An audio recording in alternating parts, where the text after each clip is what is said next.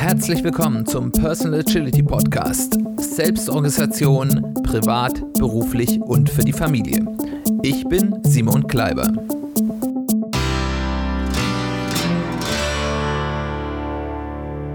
Herzlich willkommen zu einer weiteren Ausgabe des Personal Agility Podcasts.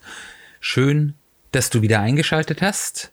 Und wir haben heute eine etwas spezielle Folge vor uns. Von daher hoffe ich, dass sie dir gefällt und dass sie nützlich ist. Warum eine spezielle Folge? Wir leben im Moment gerade ja, äh, zumindest wenn jetzt diese Folge herauskommt, in einer sehr besonderen Zeit. Wir sind jetzt so mitten am Anfang der Corona-Krise, zumindest so, wie sie jetzt hier in unser Leben einschlägt. Das Leben, wie wir das bis jetzt kannten, wird reichlich auf den Kopf gestellt.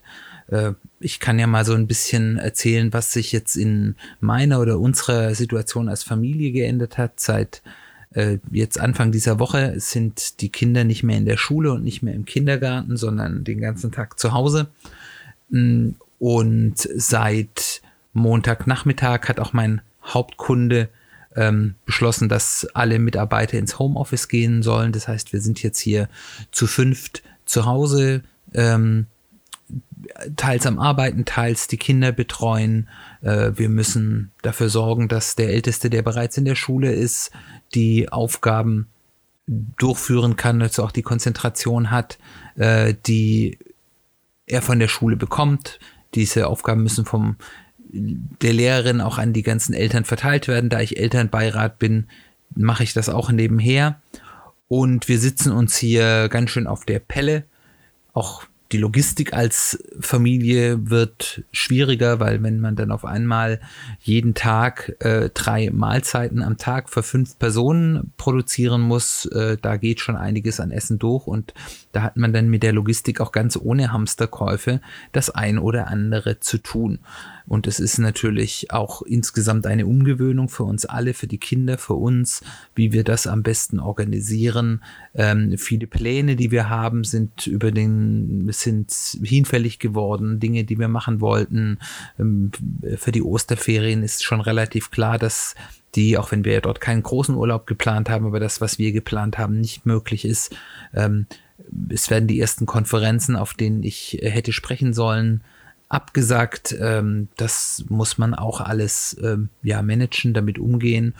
Und auch, und darüber werden wir gleich noch ein bisschen sprechen, auch viele von den Vorhaben und Zielen, die ich jetzt für die nächsten Wochen und Monaten, Monate hatte, werden zum Teil durch die neue und auch noch unabsehbare Situation ähm, ja hinfällig und ich glaube, ich habe sogar noch ganz gut getroffen, wenn ich mir das anschaue bei anderen Kollegen, sowohl anderen Selbstständigen, denen die Aufträge wegbrechen, äh, die auf einmal eben irgendwelche Schulungen, die sie halten wurden, canceln müssen, dort keine Einnahmen haben, denen, denen kurzfristige äh, Beauftragungen abgesagt werden und auch deswegen keine äh, Einnahmen haben oder auch ganz viele normale Beschäftigte, die in irgendwelchen Branchen arbeiten, sei es im Tourismus, sei es in äh, irgendwelchen Branchen, die sehr stark Eventcharakter haben oder wo Leute sich eben von A nach B bewegen müssen, äh, sehen sich jetzt auf einmal in Kurzarbeit oder teilweise sogar, dass sie hm, de facto keine Einnahmen mehr haben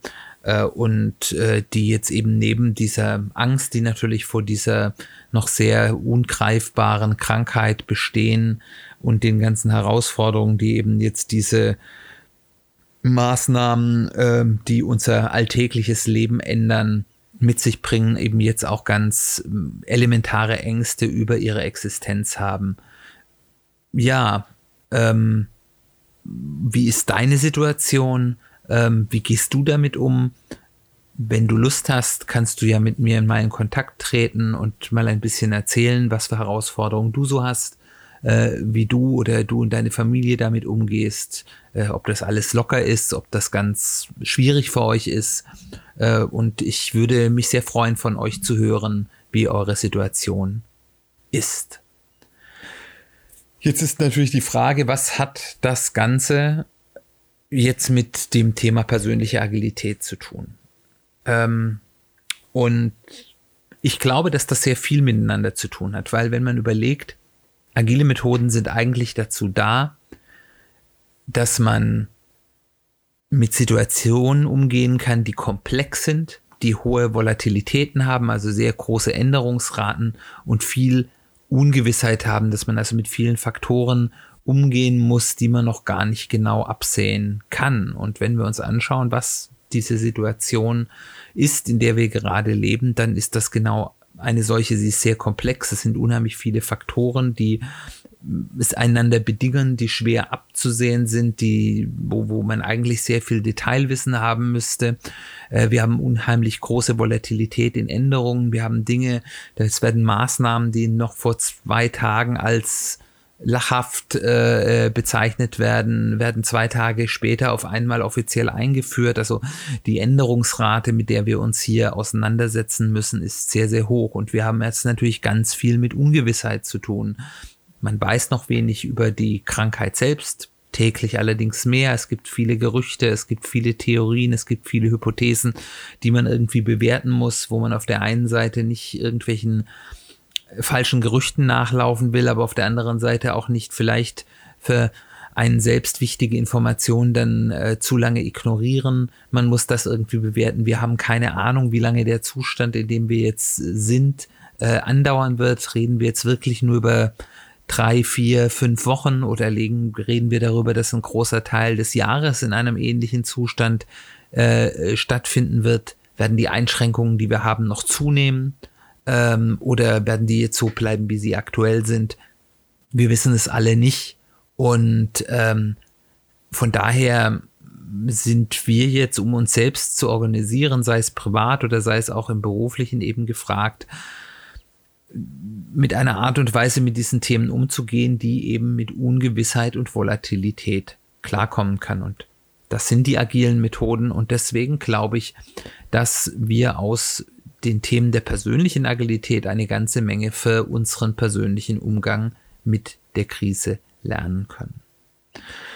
Was ich jetzt heute nicht will oder auch noch nicht kann, ich will jetzt nicht ganz konkret sagen, mach dies, mach das, sondern ich möchte ein bisschen ein paar Anregungen bringen, welche Denkmodelle, sage ich mal, wir aus dem, aus dem, der, der Grundtheorie der Agilität mitnehmen können in dieser Situation, weil gerade in der aktuellen Situation ist natürlich für jeden die Situation und die Herausforderung sehr unterschiedlich. Und deswegen versuche ich es ein bisschen mehr vom Allgemeinen heranzugehen, aber trotzdem auch so ein paar Tipps zum Herangehen mitzugeben. Ich möchte jetzt auf drei Themenbereiche äh, eingehen, wo ich glaube, dass das agile Denken uns jetzt in dieser Krisensituation, in dieser Situation der Ungewissheit helfen kann und die ich sowohl bei mir oder bei uns als auch bei Freunden, Bekannten in meinem Umfeld beobachten kann.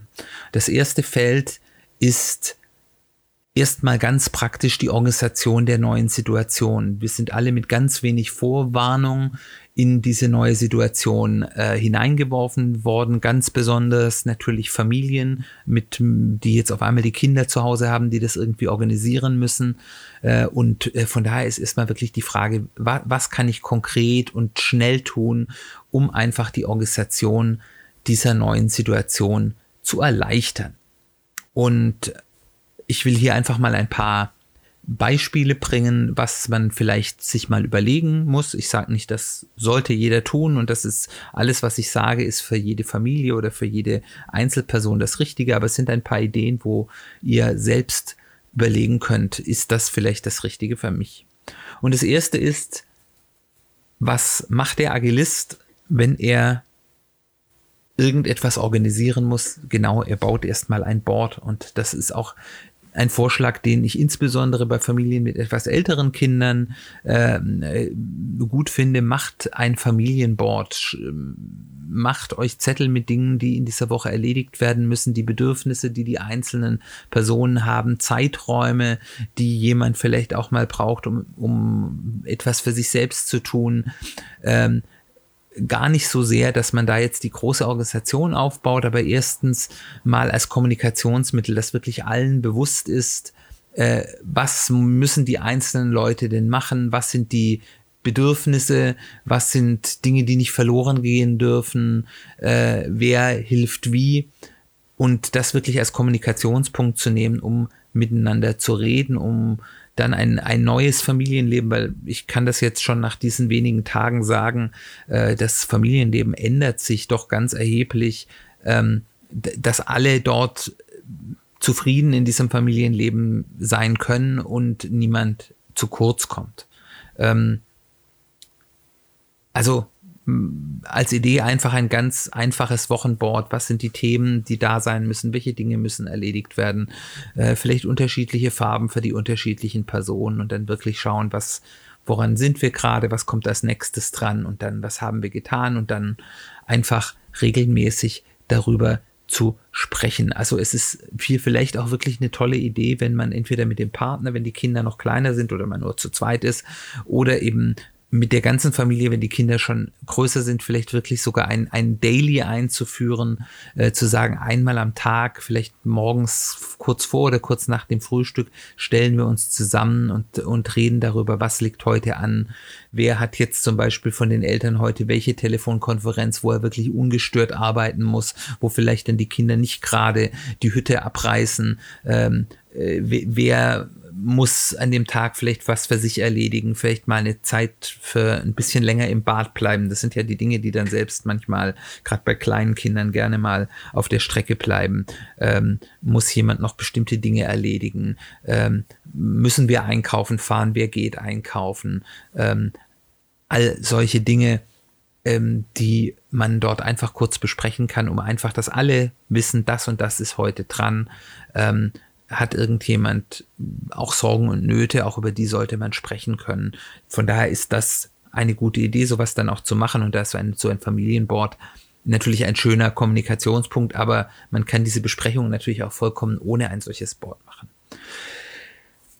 Es gibt jetzt ja dann für die Kinder häufig sogenanntes Homeschooling. Das ist natürlich kein richtiges Homeschooling, aber die Lehrer schicken ja im Regelfall für die Kinder Aufgaben, die die Kinder zu Hause erledigen können. Also ich sage mal etwas ausge, also zumindest jetzt bei unserem Sohn, der schon in der Schule ist, äh, das ist jetzt die erste Klasse, da ist das natürlich alles noch nicht so aufregend, ist das äh, so im, im, Rahmen von etwas ausgeweiteten ähm, Hausaufgaben, die eben einmal die Woche geschickt werden von äh, der Lehrerin und die Lehrerin ist ganz nett und schickt jeden Tag auch noch so ein kleines Briefchen an die Kinder, was für die sehr motivierend ist äh, und ähm, da kann man eben dann auch schon anfangen, gerade bei größeren Kindern, wo es, klar, bei jetzt bei einem Erstklässler muss man dann natürlich noch relativ direkt dran sein, aber wenn die Kinder schon ein bisschen größer ist, kann man für die auch Aufgabenboards machen, wo man eben dann alles drauf macht, was für diese Woche dran ist und man dann eben über die Woche auch sehen kann, wie viel wurde schon gemacht, ist man so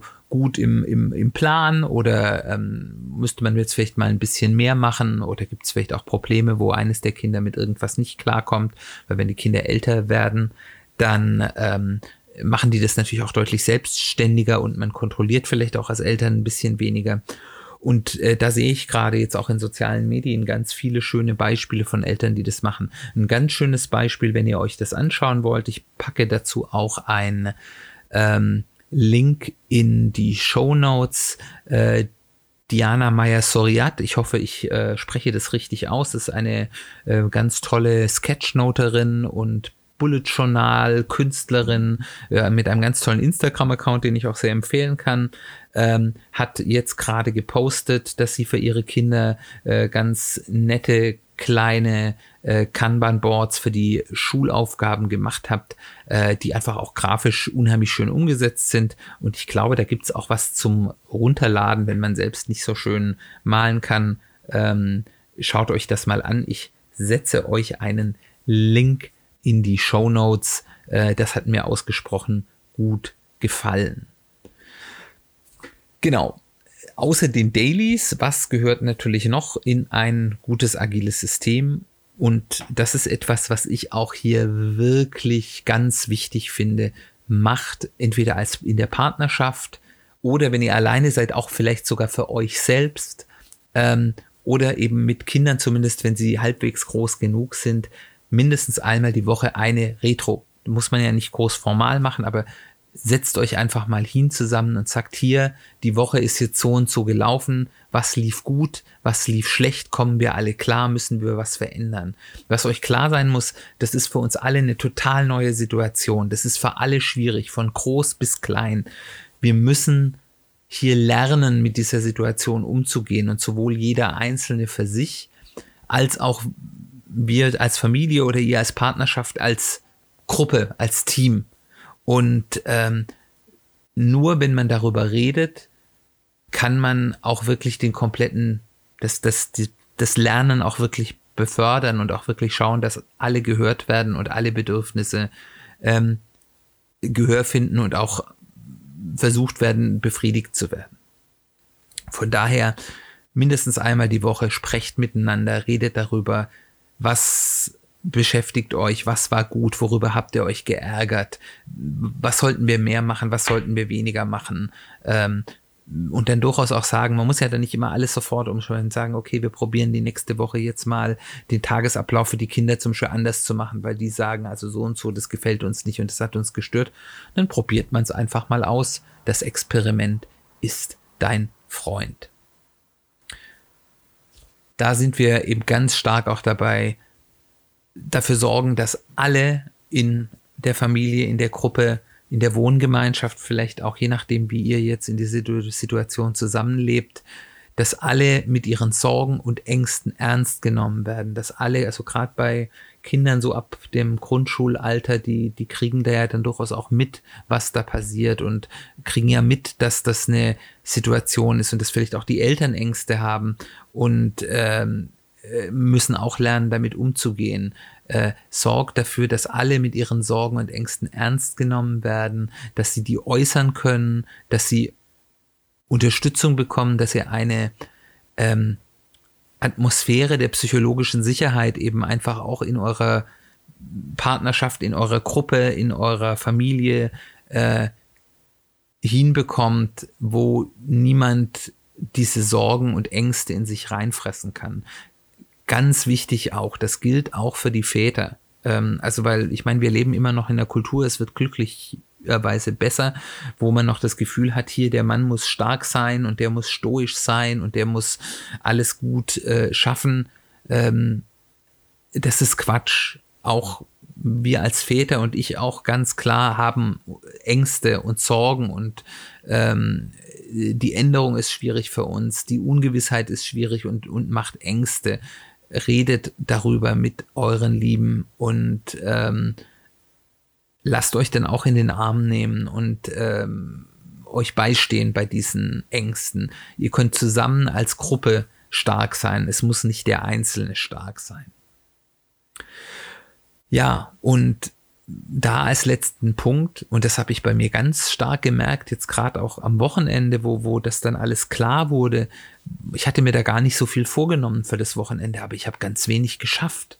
Und wir müssen uns darüber klar sein, dass die Bewältigung der Situation, die Bewältigung der Ängste, die man hat, auch die Bewältigung oder die Gewöhnung an die Änderung ist, die braucht A Zeit, das heißt, das geht nicht von einem Tag auf den anderen, aber sie braucht eben auch einfach Aufmerksamkeit, wenn, wenn einen das im Kopf die ganze Zeit sehr beschäftigt, was ist jetzt, was wird jetzt, da, da, das ist einfach, da, da, ist man in Gedanken beschäftigt, da kann man nicht so viel schaffen. Und diese Zeit sollten wir uns auch selbst geben, dass wir es eben dann entsprechend sagen, okay, wir wissen, es ist jetzt eine Umbruchzeit und wir brauchen hier Zeit, uns auch mit diesem Umbruch zu beschäftigen und ähm, unseren Gedanken auch nachzugehen äh, und es ernst zu nehmen und plant dann eben dafür dann auch ähm, ja Zeit ein, Ressourcen ein, Energie. Es geht ja nicht nur um Zeit, es geht ja auch um Energie, äh, die da einfach aufgebraucht wird. Und äh, man denkt dann, man hat an dem Tag nichts gemacht, ist aber fix und alle. Und das hat einfach einen Grund. Und da sollten wir auch einfach auf uns selbst, auf unseren Körper, auf unsere Psyche hören und diese Notwendigkeiten ernst nehmen. So viel mal als äh, Punkte zu dem ersten Block, nämlich der Organisation der neuen Situation. Der zweite Punkt ist, wenn ihr jetzt euch so ein bisschen in der neuen Situation eingegruft habt oder zumindest das Gefühl habt, ja, das Gröbste ist geschafft, dann ist es sicherlich Zeit, dass ihr einiges an Plänen ändern müsst. Das kann ganz, wie schon gesagt, äh, äh, pragmatisch sein, dass ihr den Urlaub jetzt auf einmal storniert bekommt oder stornieren müsst, dass ihr äh, irgendwelche Termine, die ihr gerne hättet wahrnehmen müssen, wie zum Beispiel Konferenzen oder ähnliches, abgesagt werden und man dort vielleicht auch schon gemachte Arrangements irgendwie äh, stornieren muss, verlegen muss, umbuchen muss.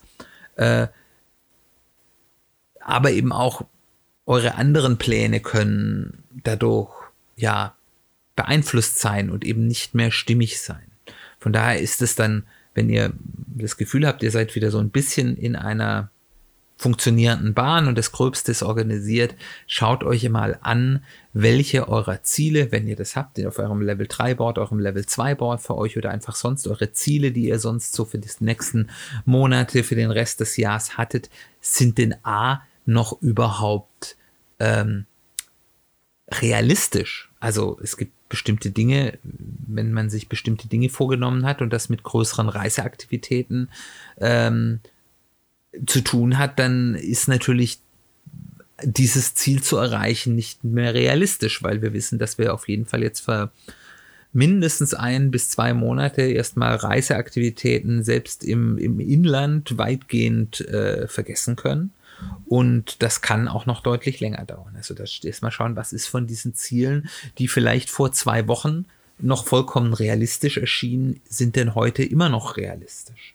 Aber auf der anderen Seite, welche sind denn noch sinnvoll? Also ich habe zum Beispiel ähm, jetzt in diesem Jahr, in diesem äh, Quartal relativ viel Energie darauf gemacht, einen den Schulungsteil meiner Selbstständigkeit nach vorne zu bringen und dort jetzt einige öffentliche Schulungen im zweiten Quartal zu platzieren, habe dafür sehr viel Arbeit gemacht, dort das Marketing aufgebaut und so weiter und so fort. Und jetzt weiß ich, die Wahrscheinlichkeit, dass ich eine Schulung im zweiten Quartal dieses Jahres äh, durchführe, ist sehr gering. Selbst wenn ich die jetzt schon ausgebucht hätte, dann ist die Wahrscheinlichkeit, dass sich irgendwas, was im Mai stattfindet, auch wirklich noch stattfindet, so maximal 50-50. Und selbst im Juni würde ich da jetzt keine Wetten eingehen wollen. Ähm, und von daher macht es jetzt für mich überhaupt keinen Sinn, dort jetzt weiter Arbeit reinzustecken. Ich kann da konzeptionell dran arbeiten, weil irgendwann werde ich das sicher machen.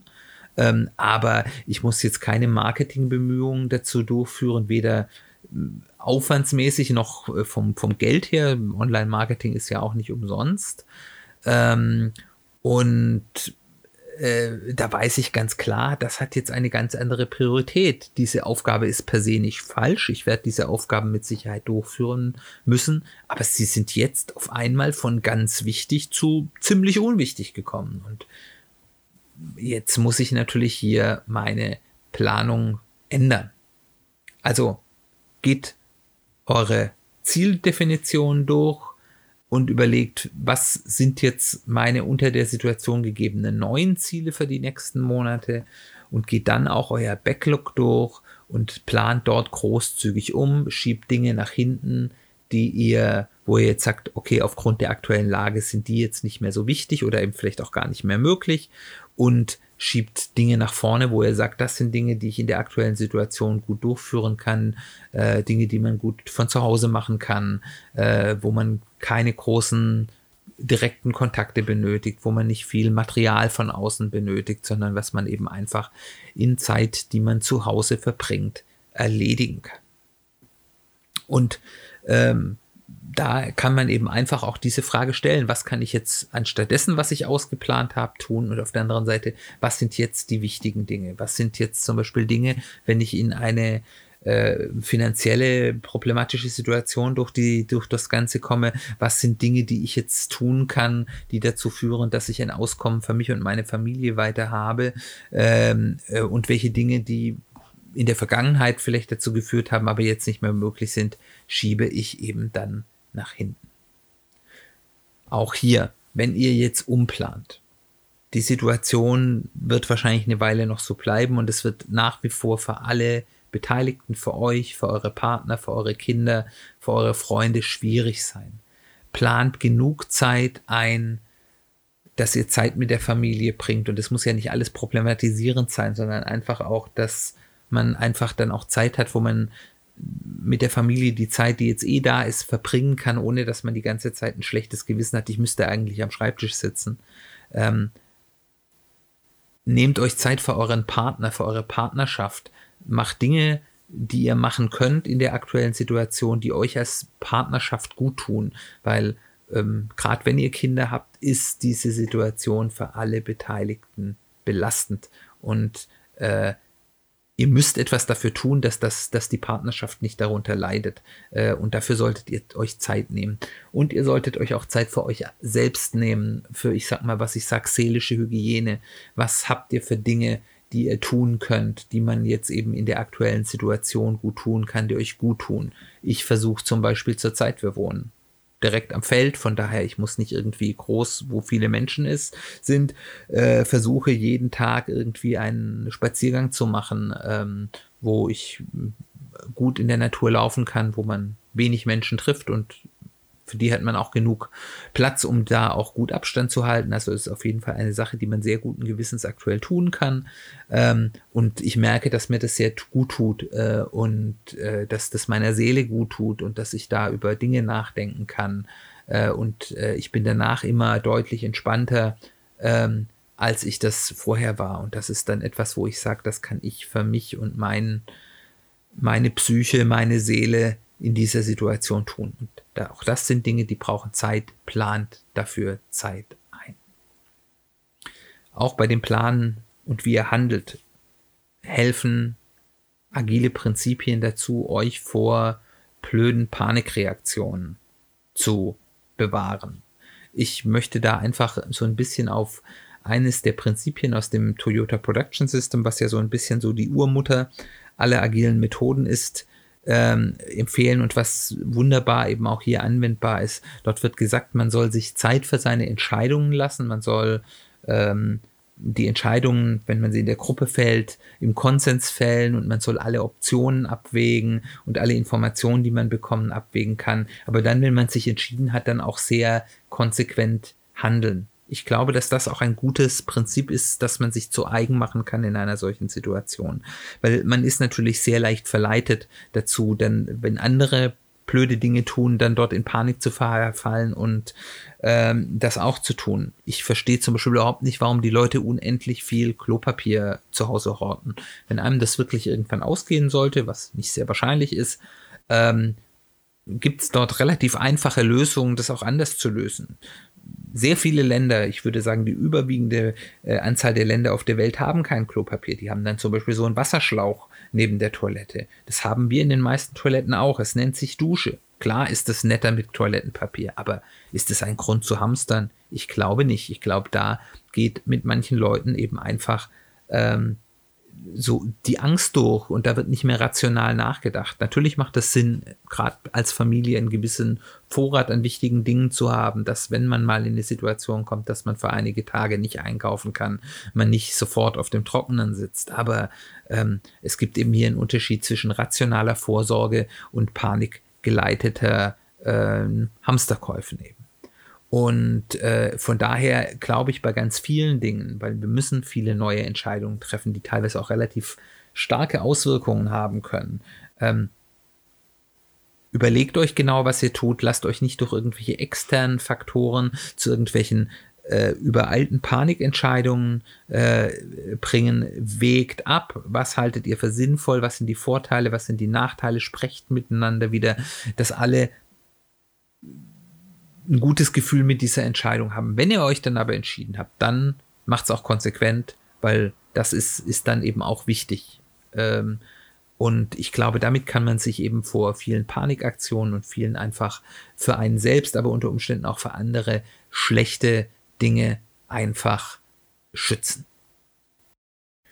Und das ist dann auch schon die Überleitung zu unserem dritten Block, weil auch hier kann man sagen, dass man eben, und das ist ja auch ein sehr agiles Vorgehen, man eben auch in diesen schwierigen Situationen immer überlegen sollte, was habe ich denn noch für Alternativen, den Optionenraum, wie man so schön sagt, groß zu machen. Was kann ich denn anders tun? Kann ich das Ziel überlegen? Was ist denn eigentlich mein Ziel, was ich mit einer bestimmten Handlung erreichen will? Kann ich die eben auch anders erreichen? Zum Beispiel mit einer Dusche.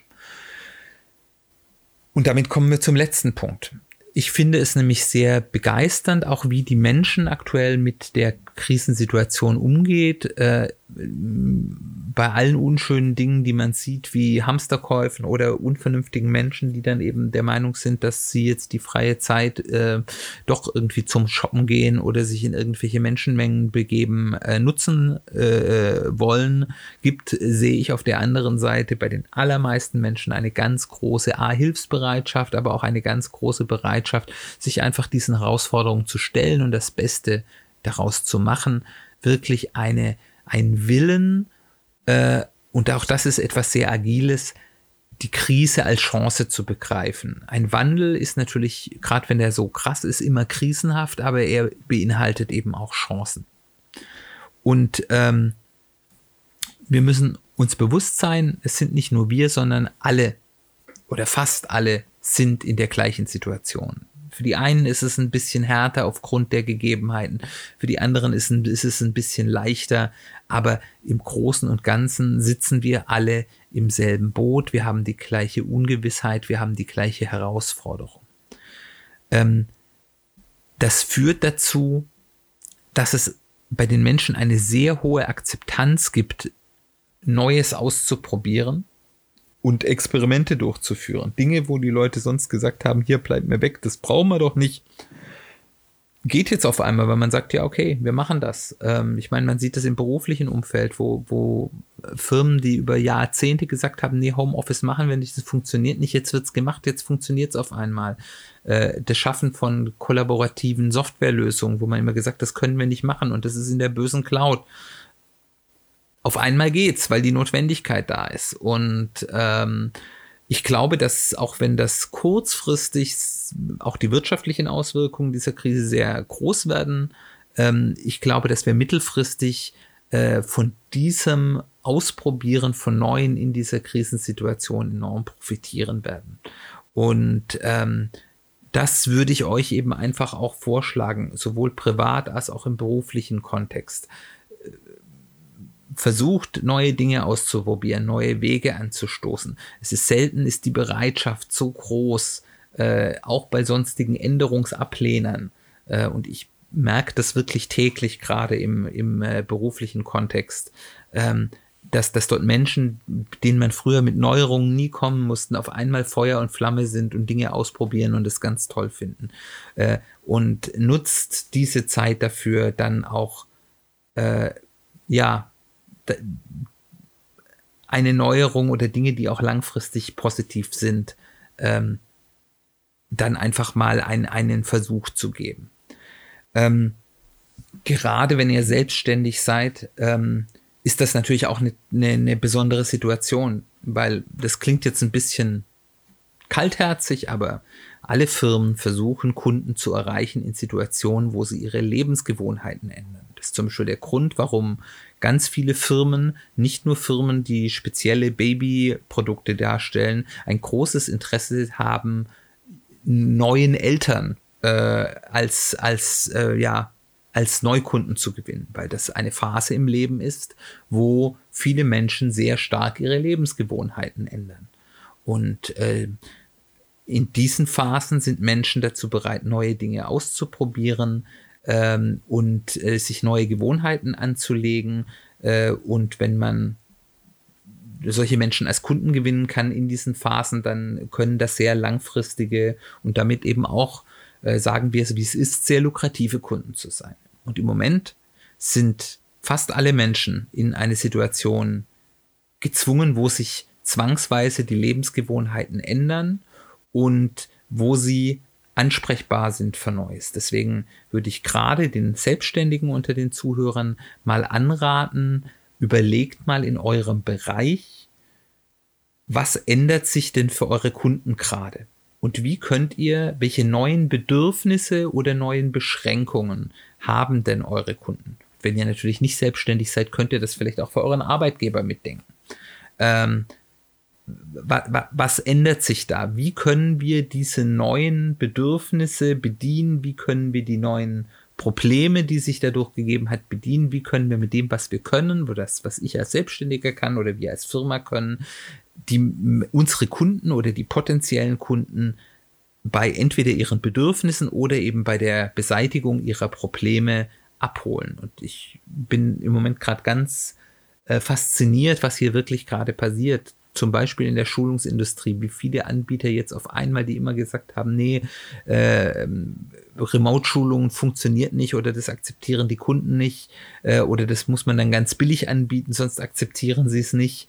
Ähm, auf einmal jetzt die Dinge eben anbieten und äh, jetzt die Möglichkeit haben, hier auszuprobieren und vielleicht dann eben eine Gewohnheit schaffen bei ihren Kunden zu sagen, ja klar, so eine Schulung kann ich auch mal remote machen und ähm, äh, dann kann man als vielleicht auch, wenn die Krise wieder vorbei ist, dieses Produkt weiter nutzen und weiter sinnvoll anbieten, weil man es A getestet hat, man B Erfahrungen gemacht hat und C sich eben die potenzielle Kundschaft auch ein bisschen dran gewöhnt hat, dass so ein Vorgehen ja vielleicht auch gar nicht schlecht ist. Last but not least, so eine Krise ist natürlich auch eine Situation, die die Wertigkeit von Dingen in ein anderes Licht rückt, wo auf einmal Dinge, die davor ganz wichtig erschienen, auf einmal ja oberflächlich wirken oder als vielleicht sogar albern oder zumindest nicht ganz so wichtig. Auch diese Änderungen sind für euch selbst eine Chance. Nutzt auch jetzt diese Zeit, wenn ihr solche Gedanken habt, darüber nachzudenken, was wirklich zählt, welche eurer Ziele wirklich wichtig sind, welche ihr wirklich weiterverfolgen wollt, welche die Anerkennung welcher Menschen euch wichtig ist und welche ihr vielleicht euch vielleicht auch egal ist. Ähm, und ich denke, dass, dass ein solches Betrachten von einer anderen Zeit, der einem immer helfen kann, die besseren Ziele zu finden, die einen auch wirklich im Leben glücklich machen und einen eher dazu bringen, ein erfülltes Leben zu führen. Und so schwierig die Situation ist, auch bei dem Denken über sich selbst kann eine Krise immer eine Chance sein. Und ich möchte dich ganz persönlich dazu ermuntern, die Chance in der Krise wie auch immer am Schopf zu packen. Gut, damit wären wir am Ende dieser Folge. Ich freue mich, dass du zugehört hast. Ich würde mich sehr freuen, wenn ihr insbesondere bei dieser Folge, weil die vielleicht auch für ein etwas breiteres Publikum interessant ist, wenn ihr äh, diesen Podcast weiterempfehlt, wenn ihr vielleicht unsere Social Media Post teilt, retweetet, wie auch immer, äh, weil ich das Gefühl habe, dass diese Gedanken in dieser Zeit vielleicht dem einen oder anderen helfen könnte. Äh, ich würde mich, wie gesagt, sehr freuen über Feedback von euch, ähm, wo ihr mir ein bisschen berichtet, mit was für Herausforderungen ihr es im Moment zu tun habt, wie ihr damit umgeht, was ihr nutzt dazu. Äh, entweder einfach nur für mich oder wenn ihr Lust habt, auch gerne etwas, was ich dann auch mit den anderen Hörern teilen kann. Das liegt ganz bei euch, aber ich würde mich sehr freuen, etwas von euch zu hören. Ganz zum Schluss, wie gesagt, wie üblich, ich freue mich über Bewertungen, insbesondere auf iTunes, Apple Podcasts. Ähm, das hilft uns einfach auch bekannter zu werden. Dann wünsche ich euch eine gute Zeit, ähm, bleibt gesund, behaltet den Kopf gut auf den Schultern, denkt nach darüber, was ihr macht. Äh, lasst euch nicht verrückt machen, aber nehmt das Ganze ernst. Wenn ihr irgendwie könnt, bleibt zu Hause, gefährdet nicht euch und gefährdet vor allem nicht die Schwächsten unter uns. Herzlichen Dank fürs Zuhören. Wir hören uns bald wieder.